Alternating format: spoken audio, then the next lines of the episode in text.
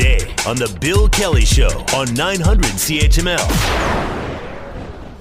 The family of uh, long dead mobster Rocco Perri says that the federal government is withholding information that would get them the bootleggers' lost fortune. Now, this is a search that has gone as uh, high as uh, Prime Minister Trudeau's office before being returned to Canada Revenue Agency.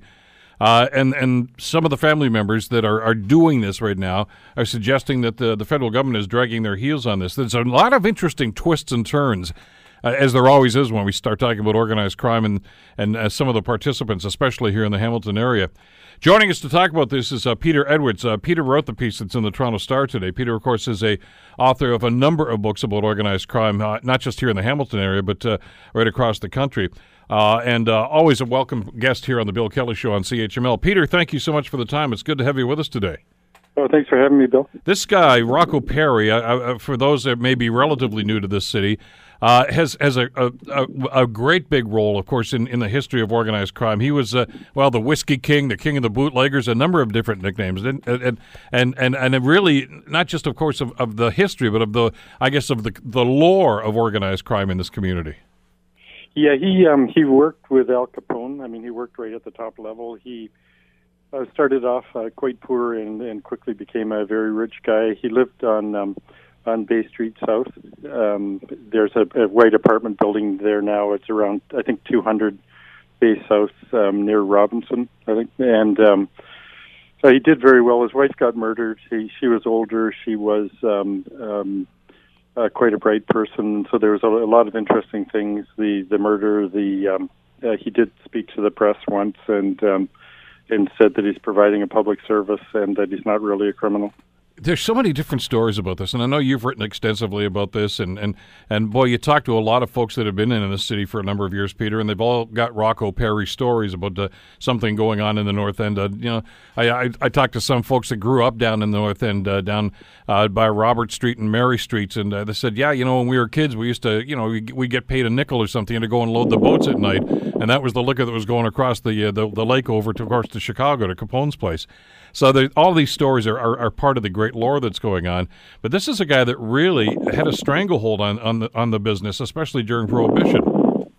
Yeah, it's funny too, because one story I heard from a um, an elderly woman quite a while ago was that when she was young, Rocco Perri pulled up in his um, limo and he rolled down the window and he told her to take off her makeup. That she was an Italian girl and he thought she had too much makeup on and she said he said something like this time I won't tell your parents next time I will. And so and she remembered that sort of in an odd kind of fond way about him. Um but he he really was a big deal money wise I mean the prohibition was um uh you know the the booze for the states was coming from here. And um he he was the the key one. Was that his his rise to prominence? Is that how he got a, the foothold that he had here in this community? Yeah and that's pretty well the big thing that he did. Like he didn't he wasn't um, into narcotics or he um, he wasn't doing some of the stuff like extortion as much. When once the boost um, started, then that was what he did. That kept him more than more than busy, and there were um, there were quite a few rivals. There were he had to keep his head up to. I mean, people were getting shot in that business, and he he himself vanished in 1944, like he was visiting a relative at um, 49 Murray Street West, and he went for a walk in the morning and just never came back which is it, one of the, the main concerns here, I guess, that the family now, his his his uh, descendants, I guess, are, are having right now, uh, is is exactly what happened that day. I mean, and you've written about this, and, and again, that's I guess part of the lore of, of Rocco Perri. Did he did, was he killed? Some suggesting that his enemies caught up with him, and uh, and and as you wrote about in the piece in the Star today, you know that well, he's probably at the bottom of Hamilton Bay. But the family has another story, don't they? Yeah, the family says that he went to Mexico for a while, and then he went to Massena, New York. That he um, he died there in 1953, which would make him 65 at the time. That he was living under the name Giuseppe Portolesi, and um, they say that he invested money in real estate and did really well in that, and so he had what was considered by them to be a, um, a legal fortune, you know, in the last nine years of his life. Do, do you buy that? Do you think there's a, some legitimacy to their their their claim? Um, I, yeah, I, I kind of I, I lean that way because I think if he had been killed, probably someone would have said something. I mean, a lot of times when um, you have three or four people in on a on a plot. One of them gets pinched for something and decides that he doesn't like his friends as much as he thought, and starts to squeal on them to to get off. And so, I think somehow, plus it would have been a career case for a cop to um, to catch somebody. So my my gut feeling is that he um, he slipped away. That there was a smart time to go. I mean, things in Hamilton weren't what they were, and he had um, a lot of good connections. Well, and as as you've mentioned, I mean, there was the, the murder of his wife. Uh, Bessie, who was who was shot and killed, of course, uh, it was in the garage of that house on Bay Street, wasn't it? Um, yeah, she and she was older. She was kind of outspoken, and I think there was some suspicion that it might have even been um, Rocco's group that did that one. That they resented um, being bossed around by a, by a woman, especially a non-Italian woman, and um, uh, so there there was that. There there was um, she was pretty um, pretty strong in her own right, and so um, there might have been been some of them just trying to get it back to being a boys' club, and they didn't. They just didn't want to be bossed around by Bessie anymore. Well, that was part of the con- the concern, I guess, in some of the questions that were raised at the time. I mean, he because uh, as I was told, and I think uh, one of the books that you wrote about this, uh, he was there when she was shot and killed, but he was not shot himself, and people were starting to wonder. Well, wait a second, if this was a hit, how come he got off? Yeah, if you're a Beatles fan, she would have been in the Yoko Ono role. Okay. when it broke up the when it broke up the group, and so um, you know, it, it doesn't really make sense. Why wouldn't you kill Rocco? But if you wanted Rocco to get back to doing what he had been doing before Bessie, um, um, you know, took such a strong role, then then it made sense. You know, he he grieves and mourns, and then he's got to get back to doing what he does, and so um, that that would actually make sense. So, if you buy into what the family are saying here, uh, Peter, uh, that that he just disappeared and went, as you mentioned, to Mexico and, and, and started making money in in other endeavors. Uh, it's it's a that's a rarity, isn't it, for somebody in organized crime to, to just say, okay, I'm going to pack it in and get out of here because it's getting a little too hot here. Yeah, he was a unique guy, though. I mean, he married a um, an older Jewish woman that he took a lot of um, advice from and um, even a bit of direction from. That's a rarity too, and so he um, as much as he was an organized criminal, he did have um, kind of a, a wider way of looking at things. Maybe that's why he was so good at what he did. Was that he was, um, you know, he wasn't just repeating what other people had done. So, and again, to follow that storyline, so he leaves, he goes in, in, into another part of the world, and, and ends up back in upstate New York in a small town. Uh, but apparently, uh, according to what the family told you, uh, he was very successful in legitimate business after that.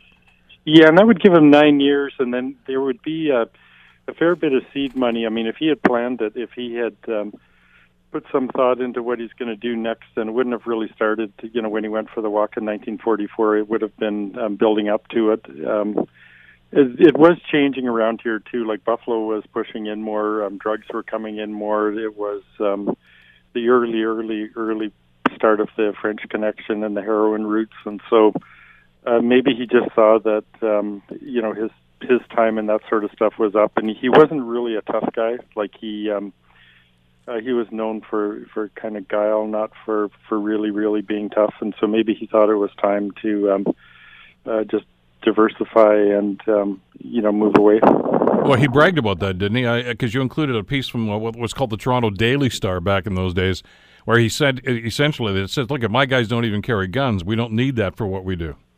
Yeah, and I don't quite buy that because some of his some of his enemies were dropping dead of gunshot wounds, and so some someone was shooting his rivals. But um, he, I think what he what he was suggesting, you know, I think he was lying to a point. Well, he was lying, but was that they're they're more brains than um, than violence, and that's why they do well. He he also was trying to sell himself to the average person, like people who were buying alcohol illegally but didn't want to think of themselves as criminals. He, I think he wanted to make them feel a little bit cleaner about what they were doing. He he talked about how he gave his his people um, high powered cars. He said that is enough. If they cannot run away from police, then it's their fault. But guns make trouble. My men do not use them.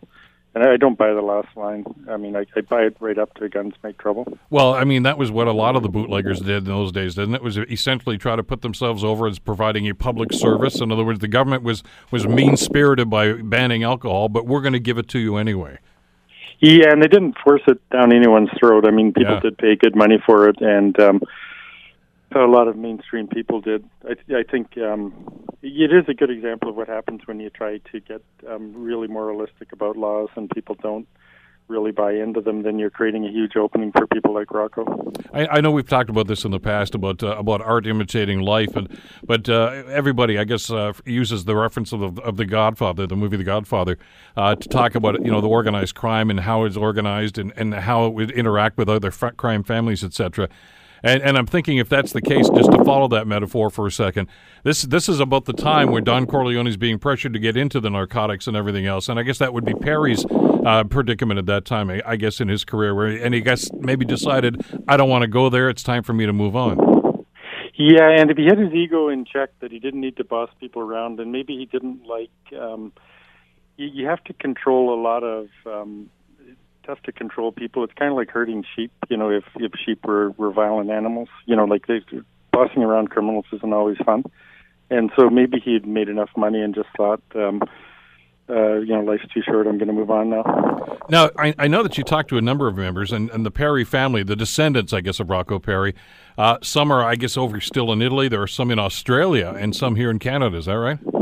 Yeah, and the Australian ones. Um, I, I talked to just for who is going to actually be quoted with a name. Like I wasn't going to run a story without, um, you know, names and dates and uh, real people. So um, the Australians, they um, uh, they're the ones who step forward, but they're all saying the same thing.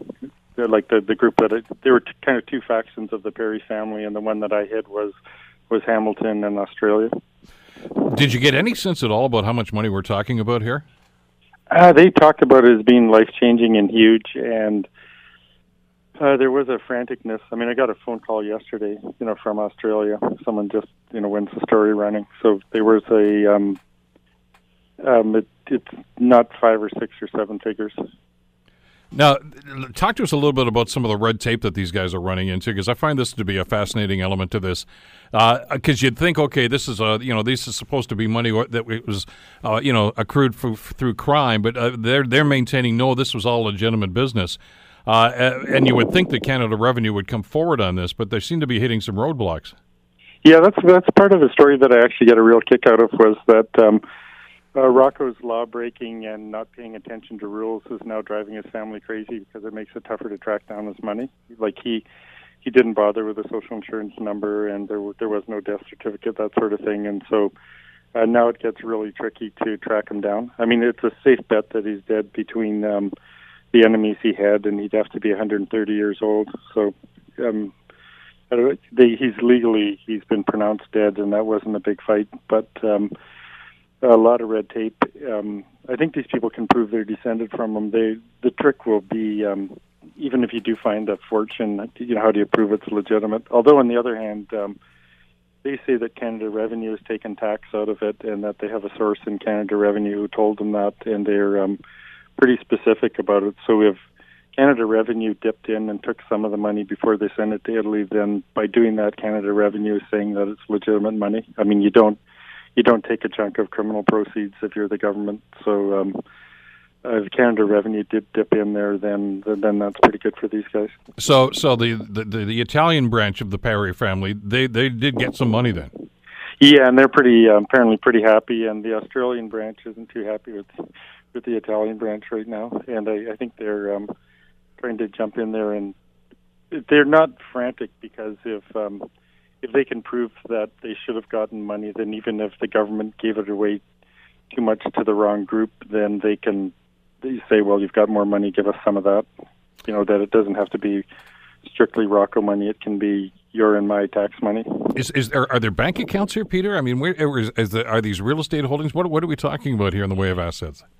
Um, they're saying it's stuff in the in the states and Mexico. Um, they're some of it's pretty fuzzy with them too, though. The there there is a date in um, uh, 2008 where they say money was transferred, and so if they're if I mean that would be the date to to build out around. If um, they say November 27th, 2008, that um, uh, money was sent to um, to the Italian government that was supposed to disperse it to the Perris and um, that they had dipped in and taken tax money out of it.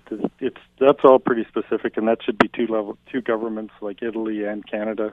So um, the, um, I mean, it should be pretty provable if you just build out on that one date. But I mean, if if their contention is, of course, that he he passed away from natural causes in 1953, I think was the number that uh, the date that you you mentioned in the piece today. Uh, why taking so long? Why, is it, why here we are in 2018 and they're arguing about this now?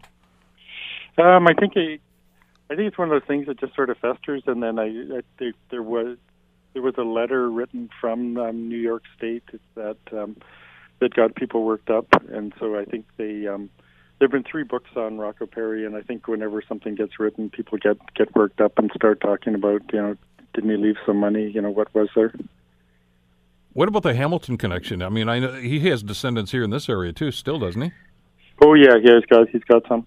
Um, so they they're I mean, I talked to them and I saw paperwork with their names on it, and they're um, so that that part I'm very comfortable with. They weren't they didn't want to be front and center. Like I um, they, there was one point where I um, I said if I if I can't get your permission for a photo, I'm not doing the story. And um, so I got the permission, and I, I didn't put them in there just because the the guy in Australia was saying the same things, and he was um, I'm more than happy to um, to talk away. Where's this going to go? I mean, obviously, it, it, it, legal action. I know the lawyers are involved in this right now.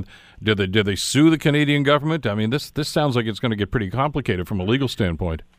Uh, they say they've got a mole in that was in CRA, and so they they can get that person. If somehow there's some protection for that person, they can pop that person out. Then that should um, you think that would bring it right along. Um, you know, like they're they're saying they're giving dates, and it should it, it it shouldn't be a, like a great mystery forever if there actually is energy put in it. I, I don't think um, screaming at the prime minister's office is going to do it, but I think if um, if they could get this um, mole to come forward, that would do a lot. Or if they could get more um, specific stuff, um, you know, how is the money transferred? Maybe which bank to which bank, or you know, which exact time? Something that um, they can. Um, right now, there there's sort of a you can they're they're arguing that there just isn't where do we look? There isn't paperwork but if they got really specific and gave a really tight timeline i think it could be sorted out. And, and i know what they're asking for here and the share of his of his estate obviously is, is predicated on the fact that this is legitimate money made through legal uh, you know dealings as opposed to what he did. But he obviously must have had a pile of money from from the bootlegging and some of the activities he did here in the hamilton southern ontario area as well. I, I, I gotta wonder if some of the money they're talking about here is dirty money Oh, I think I think tons of it would be, but if they never caught him for it, and if they took taxes out of it, then they then the government sort of made it technically clean money because they they dipped in themselves. Like if then the family could argue that if um, if it's clean enough for the government, why isn't it clean enough for us? You know, if um, you know that you can't have it both ways. You can't tax it and say it's um, you know, and then transfer it over to Italy, and you know the governments get a chunk of it and they don't. Um, it is you know when you have a criminal who invests in a business and you know, at what point do you declare it clean? Yeah, I mean, there's all sorts of businesses that are thriving. That um, if you look at the seed money, it wasn't very clean. Well, and, and, you've written stories about that among some of the other families, of course, that have done that. You know, whether it's uh, the olive oil business like the Corleones or restaurants or any number of other things, they they always have to have that that vehicle, don't they, that they can run their money through. Yeah, and then you then you have to get into um, how many generations down the line do we just um, just drop it and say, okay, it's clean now? Like uh, you know, when um, you know, if you, if you didn't catch him at the time of the crime, then two generations later, can you say it's still dirty money? Um, if if the business is being run, um, you know, according to the law, even though it was started up um, illegitimately. Sounds like another book in the in the in the offing here, Peter. This is this is this is getting pretty complicated here. Yeah, it's sort of I mean, the, I think we're at the kind of the fun stage, and I think the next um, the next one will be a fun one too. The um, um, kind of analyzing Rocco's investments in you know in Florida or something isn't you know that's too too deep for me. But um, this, this is fun right now. Just um, you know everybody fighting and um, and you know there's some truth in there, but you're trying to it gets a little tricky figuring out exactly what it is. Well, it's another chapter in a, in a, the the lore of, of, organized crime here in the Hamilton area. It's a great read in the Toronto Star today. Peter, thanks as always. Great talking with you again today. Oh, thanks, Bill. I really enjoyed it. Take care. Peter Edwards, of course, uh, author of a number of books about organized crime. And uh, his piece in the Toronto Star today Family of Long Dead King of Ontario Bootleggers Fighting for Control of the Money that was left over. You're listening to the Bill Kelly Show podcast on 900 CHML. We uh, have talked uh, at great length over the last number of months, of course, about the uh, the death of Yosif Al Hasnawi, uh, where he was uh, shot, as it turns out, outside a convenience store in downtown Hamilton. And uh, there was some concern at the time. You may remember the day after the incident, we actually had members of the family that were present at the time that expressed some concern about the, the the behavior of the two paramedics that actually actually responded to that incident. Of course, Hansawi eventually died not too long after that. Uh, well, uh, you know, of course, now that the criminal charges have been laid against those two individuals. Uh, yesterday, the city of Hamilton announced that the two individuals that have been charged have been fired. Well, this has uh, caused some pushback and some reaction uh, from uh, paramedics associations, not just here locally, but on a national level. The executive director of Paramedic Association of Canada. believes that paramedics accused of malpractice should be judged by their peers first, not by the courts. Joining us to talk about this is Chris Hood, who's the president of Paramedics Association of Canada, uh, the member of the Regulatory College in New Brunswick. Chris, thank you so much for the time. It's good to have you with us on the program today. Good morning, Bill. Thank you for having me. Could, could talk to us about the, the procedure and the protocol that you'd like to see happen here. Because uh, my understanding, Chris, is that it actually differs from province to province, does it? It does. And so, you know, there are five provinces, Bill, across the country that have a self regulatory college uh, in paramedicine. And, uh, you know, if we look at other healthcare professions uh, in Canada and other professions in general, uh, you know, we, we think of uh, the big ones, the College of Physicians and Surgeons or the College of Nurses in Ontario. Uh, they do things a lot differently uh, than uh, do the paramedic practice in the province of Ontario, and particularly around discipline and fitness to practice issues. So, uh, as you might be, you know, very much aware, the practice of paramedicine, like the practice of medicine, like the practice of nursing, is a very, very specialized and intricate uh, subtleties around practice and care and uh, and those types of things. So. Uh, in those situations, uh, it is best served uh, when issues related to malpractice or, or care or even uh, even attitudes and uh, and uh, people's reactions to uh, to the patients are best dealt with first uh, by a regulatory college because of these intricacies, where uh, the practice is judged by a body of their peers and with public oversight. so that's that's what we're promoting. So walk us through a situation. I know New Brunswick, for instance, does have that that protocol in place right now. How does that work? So, what happens in the province of New Brunswick or the other regulated health profession provinces uh, in paramedicine is that we would receive and do receive uh, professional practice complaints, uh, professional misconduct complaints about practitioners all the time. And so uh, we gather together evidence and uh, we present that evidence through a legal counsel in a quasi judicial process. It's not uh, it's not a you know some kind of a cowboy type uh, operation. It's uh, evidence is heard, the rules of evidence are used. It's uh, done uh, calling uh, witnesses, those types of things under oath, and uh, those are judged by uh, paramedic practitioners who have no uh, you know, vested interest in the particular case, and there are always and should always be public members of the public that are there to ensure transparency and accountability on behalf of the profession in the protection of the public interest. So we always do things uh, related to uh, this work, keeping in mind that we're trying to protect the public interest. Now, that doesn't mean that practitioners won't be charged with criminal offenses. Uh, but what it does mean is that before that happens, and this is an unprecedented case, before that happens, uh, the intricacies of practice, the intricacies of being a paramedic and working in a paramedic profession and dealing with uh, those uh, incidents, such as uh, you know this particular unfortunate incident uh, are all well understood because the people that are judging them uh, are uh, used to those intricacies, and the public is there to make sure the public member is there to make sure that everything's above board and things are done uh, in the in the best interest of the public. Sounds very much, Chris, uh, what you're describing is very much along the lines of what what police will do with. I know here in Ontario, anyway where there are oversight bodies uh, that are supposed to be independent, obviously, uh, that will do investigations uh, about any um, alleged wrongdoing or, or any anything, I guess, to do with policing issues and, and things of this nature. And, and, as you say, it's it's not criminal court, but it is an oversight body that will rule on these situations. That's that's kind of what you seem to be describing for for what the paramedics are doing in five of the provinces already. It is, and uh, you know, as I said, though, I think the, the the key point on this one is that we're not saying that there aren't uh, situations in which paramedics or other healthcare professionals will be charged criminally based on, generally speaking, based on the results of those uh, quasi judicial processes. So if the seriousness of the incident is such that a criminal charge is necessary, it will happen following that. Uh, but in this situation, uh, it appears like, uh, and, and I don't know the details of the case, but it really appears like uh, the intricacies of the situation and the details that are best judged uh, in a quasi judicial process are going to be uh, litigated in a in a criminal court where the requirements are much different.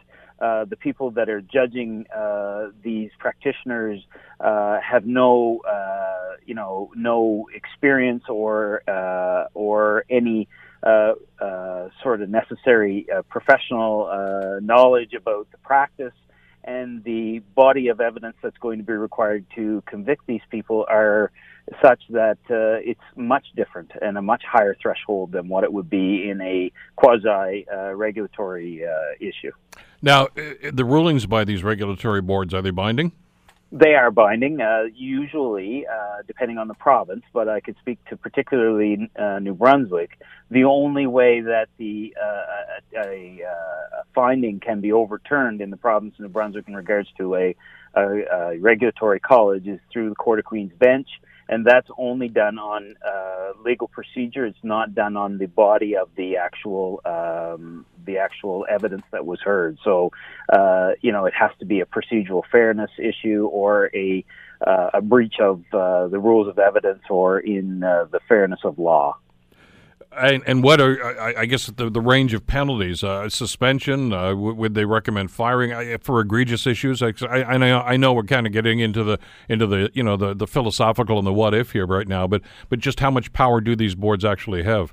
these boards have a significant amount of power. Um, they don't get into the labor management issue, so the firing or not firing of a practitioner is not within the scope of these uh, boards. However, uh, in order to practice paramedicine in the province uh, that is self-regulatory, you must hold a license to practice. So essentially, if uh, if one of these uh, regulatory bodies took away the license to practice, essentially that means that they don't have uh, the qualifications to practice anymore. Therefore, uh, you know their employment would be subject to you know whatever whatever procedures were allowed for in in a collective agreement, but the regulatory bodies have the right to do everything from require remediation to training to uh, written reprimands up to and including termination of somebody's license to practice. And I can tell you in our province, uh, that has happened. We've got uh, we average about 20 uh, professional practice complaints a year uh, and only the most serious uh, get dealt with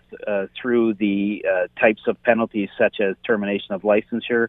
Uh, but in this particular uh, calendar year, I could tell you we've had three cases that practitioners have actually lost their license to practice for a number of reasons, some of which are criminal in nature and have got moved forward to a criminal court following our procedures.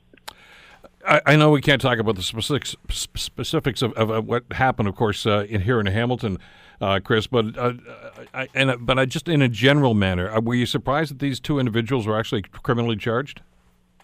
Uh, well, certainly, I think uh, I would say, uh, without getting into the. It, it, seems to be an unusual circumstance. I, I, I, don't think I've ever heard of it before. Uh, well, I guess I would say the the precedent uh, of uh, this particular case is is really sending shockwaves across the country, and not just in the paramedic profession. If this is the standard of which professions are being held accountable, uh, and I mean that from a procedural perspective. Um, I, I, can think of uh, many, many, many circumstances in uh, in the medical practice, in nursing practice, in any of the uh, you know 15 or 20 health professions that uh, that the practitioners in those professions uh, should be sitting up and taking notice of this. And again, like I say, I, I, know we don't want to talk about specifics and can't talk about this because it's obviously going to go before the courts now with criminal charges that are coming out of here. But uh, if in fact there were a college in play here in Ontario, uh, as you've described it right now, would would those uh, individuals, uh, those charges? Uh, well, I, I, guess I'm asking first of all how the college would have dealt with this, quite aside from how police are dealing with it. Uh, uh, my my uh, take on this is that the college would have dealt with as I described it, and that uh, in in uh, all of the situations that I'm aware of in in Canada, in every other jurisdiction that I've uh, that I've spoken to different health professionals, and in legal terms, that criminal charges would if necessary, it would have been filed well after uh, the proceedings of the quasi judicial regulatory body process would have been completed and, and finished. Now, notwithstanding the fact that it's an independent investigation, it's not aligned with what the police are doing. No, but uh, you know the the requirements of uh, of calling evidence uh, certainly can uh, cross over, and some evidence that gets called in uh, in a quasi judicial process uh, that a regulatory body would uh, undertake could actually be used in a criminal proceeding if necessary. Uh, and and I think from the from a legal perspective, there is a huge amount of value in allowing the people that have that detailed knowledge and understanding uh, to make those determinations of, of guilt or innocence of a uh, of malpractice, malfeasance, those types of uh, issues before a criminal proceeding uh, ever ever happened. we are surprised that these two individuals have been fired. I mean, uh, I've heard some feedback on both sides of this issue over the last couple of days. Obviously, Chris, here in this community, uh, some are suggesting, well, you know, based on what we've heard, which is, uh, again, not something that we can't delve into too deeply at this stage. The other is, look at, I thought we were innocent until proven guilty in this country. Why would they actually get fired before that's actually been determined? Yeah, and again, Bill, I don't know the details even of the case, so I'm, you know, there there could be a multitude of uh, of situations uh, that uh, I could think of that would cause uh, the actions of the employer to do what they've done. Uh, but uh, you know, notwithstanding that, I think uh, uh, that will be litigated uh, in a number an, another fashion in another uh, you know another arena. So uh, I can't begin to judge what the employer uh, in this situation did. Uh, they've got their reasons for doing so, and uh, and I don't uh, I don't begin to think I understand those. That's not my area of expertise. Well, and I'm sure you are aware, of course, that Mario Posteraro, the head of the union here locally, has uh, suggested that he's going to grieve that the the move by the city to, to let these two individuals go. But and, and as you say, there's a process for that, and I'm sure that'll unwind as, as in in the course of time as well. What does this message? What kind of a message does this send, though? This activity and what's gone on here with criminal charges now being laid uh, to other paramedics across the country. And and and I want to, if you could answer that, Chris, under the guise of what you just suggested, with that knowledge of what the job entails. Uh, as you say, it's awfully hard for people that don't do that and don't walk in those shoes to understand uh, the protocols that should be followed and, and, and some of the, the different circumstances that uh, that individuals that respond to calls are going to be facing. Well, I can tell you, Bill, in the you know, if I was a paramedic in any of the other five provinces that don't have uh, self-regulatory status, uh, I would be uh, very cautiously uh, practicing. In fact, I would have to really reflect significantly on uh, on my uh, desire to continue to practice because, you know, uh, again, I don't know the details of this situation, but on the on the face of it, and looking at the media reports. Uh, and just thinking about uh, you know practice and and uh, the intricacies of practice good heavens, could uh, you know, could somebody uh, face this kind of serious incident uh, in in lieu of uh, a professional body such as a regulatory college dealing with it? Uh, and uh, you know, depending on the outcome of this particular circumstance, uh, that can uh, that can have a significant impact on these people's lives in in the future. So, you know, uh, I think we all get into this profession to help the public, and I think uh, you know whether it's nursing, physicians, what have you.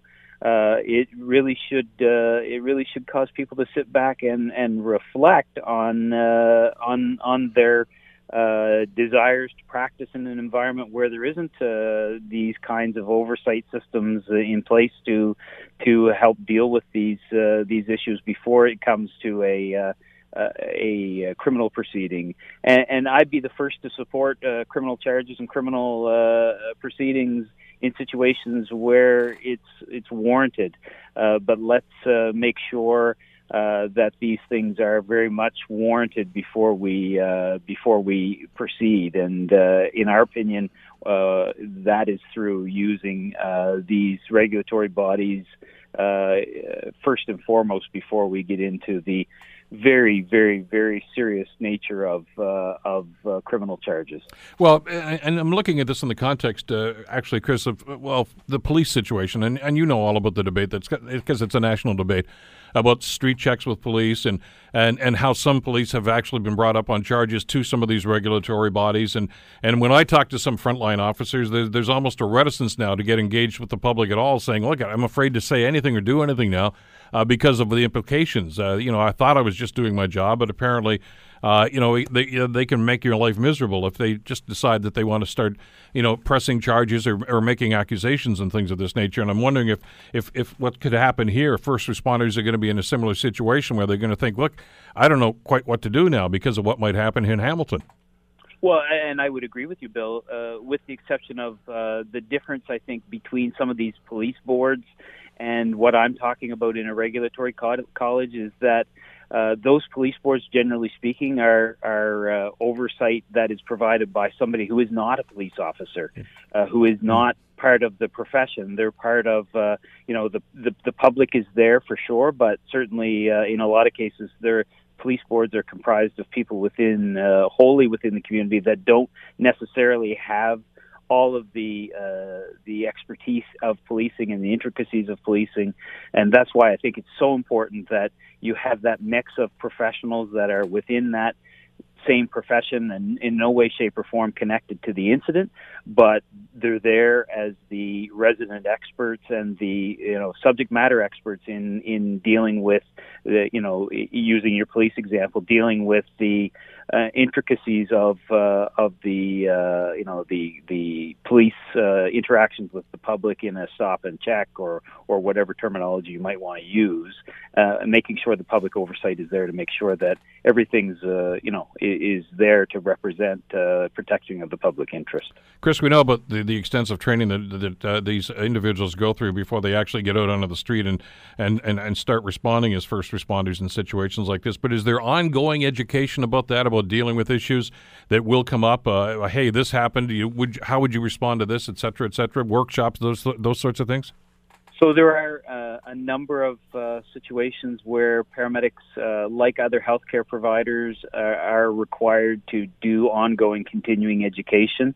Some of those are mandatory that are done within their their paramedic service. Uh, and speaking particularly about New Brunswick, uh, they do about, uh, I think it's around 100 hours of employer provided continuing education a year.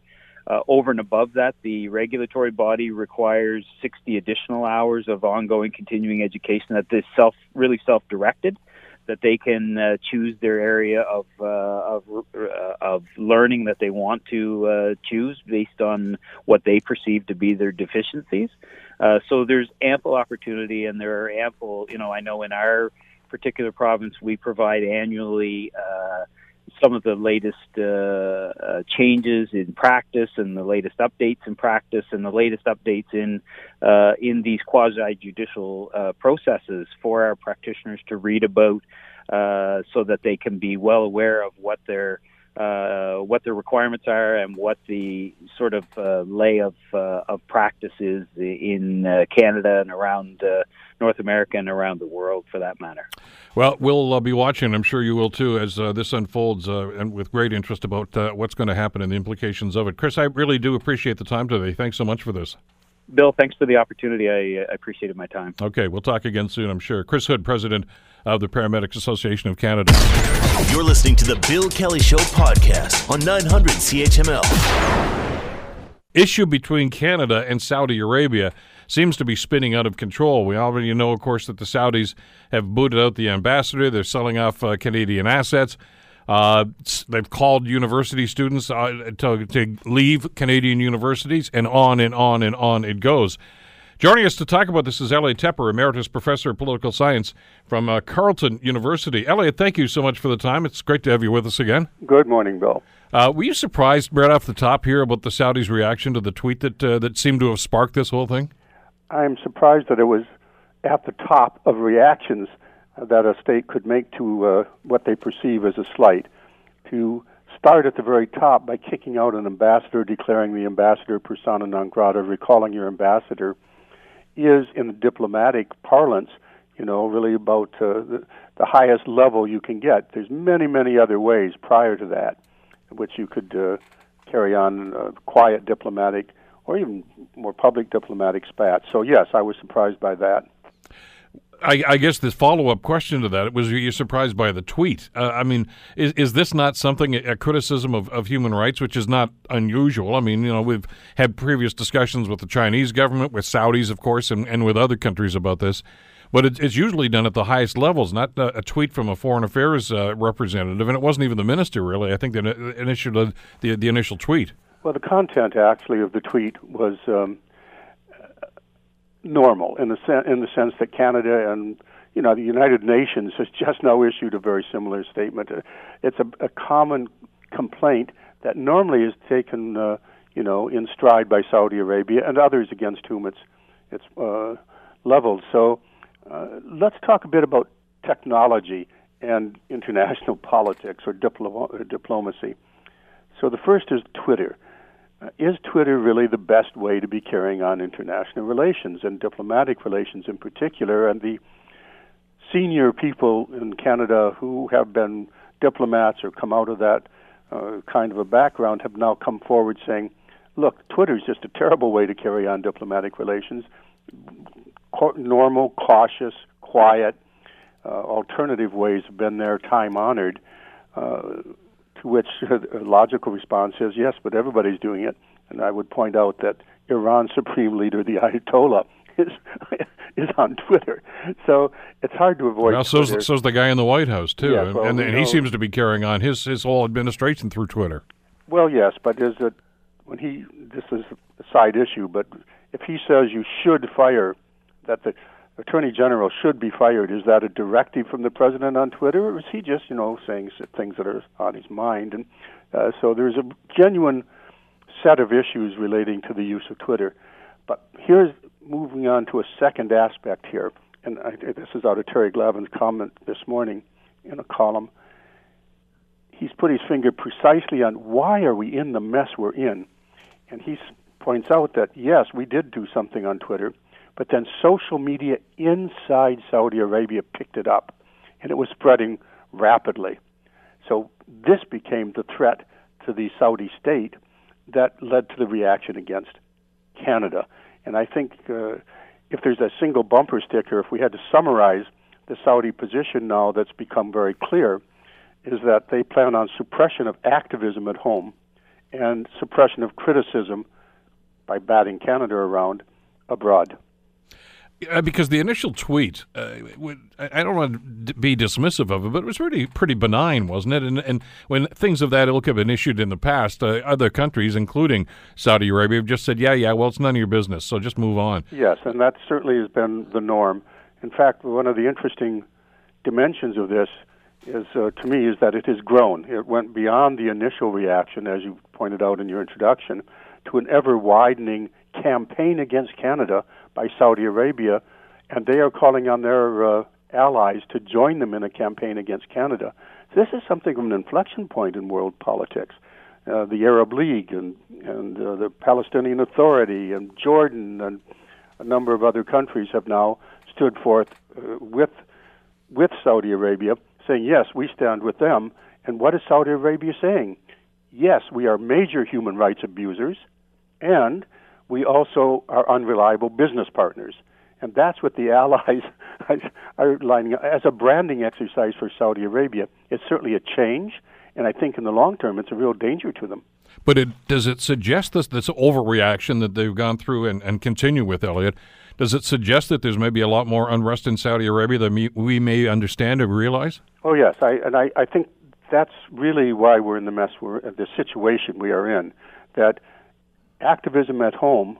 Remember, this young prince who's in charge of both domestic and foreign policy is, is embarking on a huge renovation of Saudi Arabia. He's got a 2030 vision, and he's he just was on a charm offensive around the world, saying, "I'm modern. I'm transforming the place. I'm going to let women drive.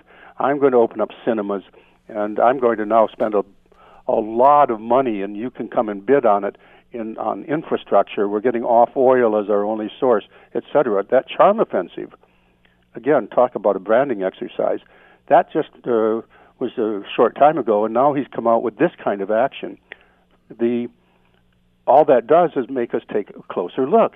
You know, we just had Freedom House, which monitors every year. They put out a, a, a yearly report on the state of democracy around the world, and they have at the bottom something they call the worst of the worst, and Saudi Arabia is on that list.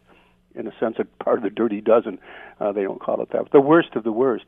And in the middle of this crisis, as it's been building up, and, and Saudi Arabia is saying, you know, we're not going to be treated this way, or this is, in, in, you know, they crucified, they crucified a prisoner. They executed him and crucified him, and we are very paying attention to bring this back to Canada, precisely because Raif Badawi, a blogger there, a young blogger, has been arrested and gained international, uh, uh, I guess, recognition uh, when the Saudis put him in jail for 10 years and a thousand lashes was the punishment.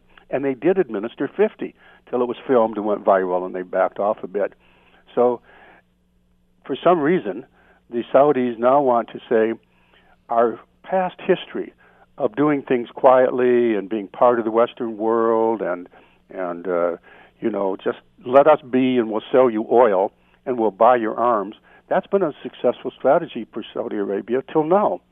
Now they are using Canada as a um, as a whipping boy, is telling the outside world, no matter what we do at home, you can't uh, criticize us. Well, uh, that just draws attention to what they're doing at home. Uh, you mentioned about you know the, the Saudi call by, by the Crown Prince, obviously to get the Arab League in league in concert with him. But I, I, guess the one that concerns me, though, Elliot, is is the other side of that coin.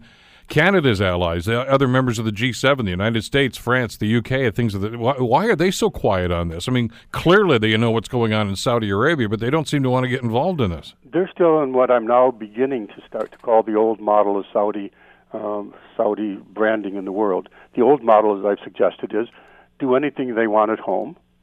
Remember, this is a state that has oh a 5,000 member class of the royal family that rules the state.